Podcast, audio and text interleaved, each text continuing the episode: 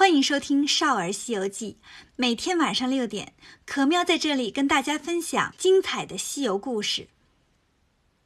今天我们继续为大家讲三打白骨精的故事。昨天呢，说到妖精想抓唐僧，变成个小姑娘，让孙悟空给看出来了。这回呀，他又想了个办法。什么办法呢？他变成了一个老婆婆。要不怎么说妖精是智商盆地呢？变成小姑娘都让人给认出来了，变成老婆婆别人就认不出来了吗？妖精可没这么想，她变成这老婆婆呀，岁数可不小，看着有八十多岁了，手拄着一根竹竿，一边哭一边往唐僧师徒这边走。八戒一看慌了，急忙说：“不好了，师傅，有个老婆婆找来了。”唐僧问：“找谁呀？”八戒说：“肯定是找我们算账来了。刚才师兄打死那个，肯定是他女儿。”孙悟空听了说：“别胡说，刚才那妖精变的女孩也就十八岁，这老婆婆看着有八十了，说是她奶奶还差不多。等老孙过去看看。”说着，走到老婆婆跟前，一眼就认出这是妖精。孙悟空二话没说，举起金箍棒又打。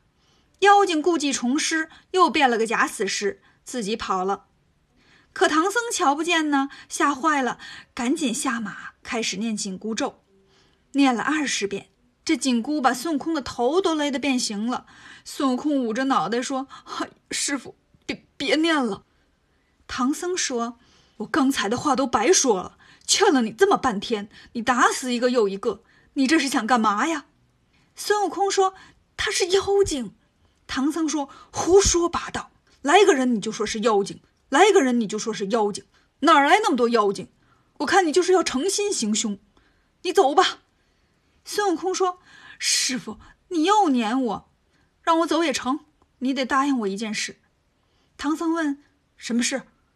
八戒插嘴说：“师傅。”他要跟你分行李呢，那当了你徒弟好几年了，肯定不想空着手回去啊。您呢，把书包里那些旧衣服啊、破帽子呀，分他两件吧。孙悟空听了这个气呀，我把你这个尖嘴的憨货，你以为我是你呀？动不动就分行李。唐僧问：“你要是不分行李，为啥不走啊？”孙悟空说：“师傅你也知道。”当初我老孙五百年前在花果山水帘洞，那可是美猴王啊！如今给你做了徒弟，当了和尚就不说了，这头上的紧箍摘不下来，我回去哪有牌面呢？你要让我走也行，你念个松箍咒，把我头上这个紧箍啊给摘下来，我马上就走。唐僧一听为难了，这当初菩萨只教我念紧箍咒，没说有松箍咒啊。孙悟空说：“那既然这样的话。”我还得跟着你，唐僧没办法，只好说：“哎，那好吧，我再饶你一次，再一再二，可不能再三了。”孙悟空连忙说：“再也不敢了。”孙悟空扶唐僧上了马，要继续赶路。这个时候呢，妖精在半空中看着，心说：“哼，好个美猴王啊！我这么会变，还能让他给认出来？这可怎么办呢？这些和尚跑得快呀！”不一会儿，他们过了这座山，再向西走四十里，那就不归我管了。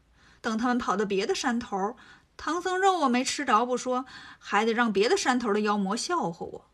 不行，我还得变一变。想到这儿啊，妖精又摇身一变，变成了一个老爷爷，手里拿着串手链，一边盘就一边过来了。唐僧在马上瞧见了，挺高兴，对徒弟们说：“看看。”真是越往西越高级呀！这西边的人一边走路一边诵经。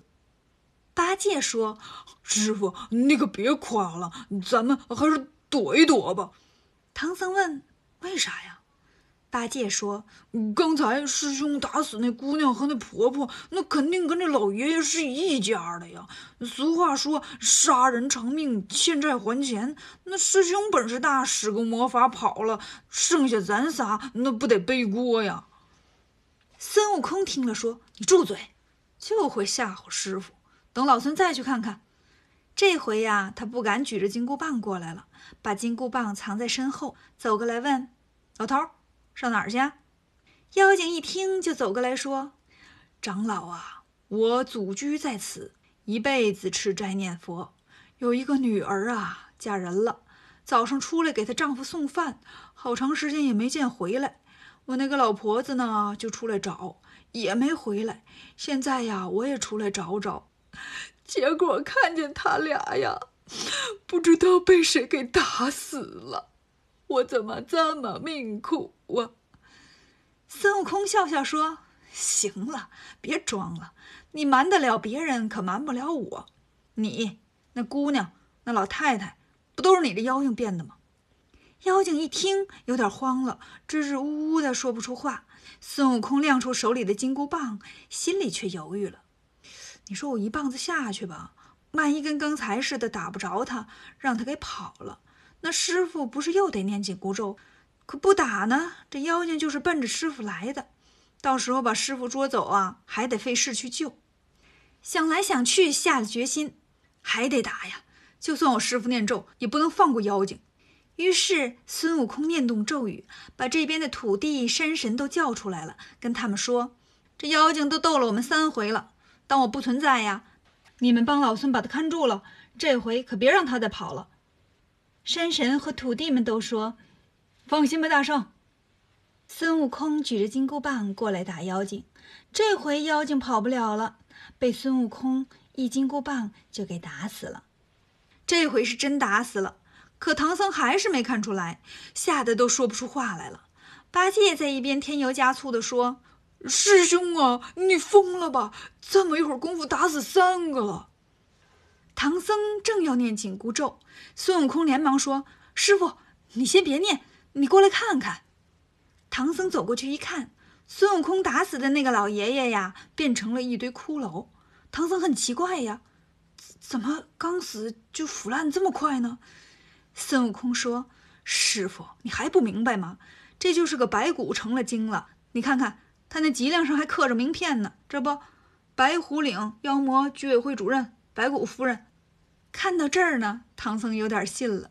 可是猪八戒又在旁边挑唆：“师傅，那猴哥多有本事啊，肯定是他变的。嗯，怕你念紧箍咒。”唐僧一听，八戒说的也有道理呀，谁让你孙悟空本事这么大呢？想到这儿啊，又开始念紧箍咒。孙悟空疼得翻来覆去。唐僧说：“你就是不善良啊！今天你在这荒郊野外一连打死三人，没人看见不去报案，你就捡了大便宜了。要是到了大城市，你发起疯来举棍就打，到时候我咋办？这锅我可不背。你回去吧。”孙悟空说：“师傅，这明明是个妖精，你怎么非说我打死的是人呢？”我这是为您除害呀！你就听八戒那呆子挑唆，不相信我。啊算了，走就走，就是今后啊，没人保护你了。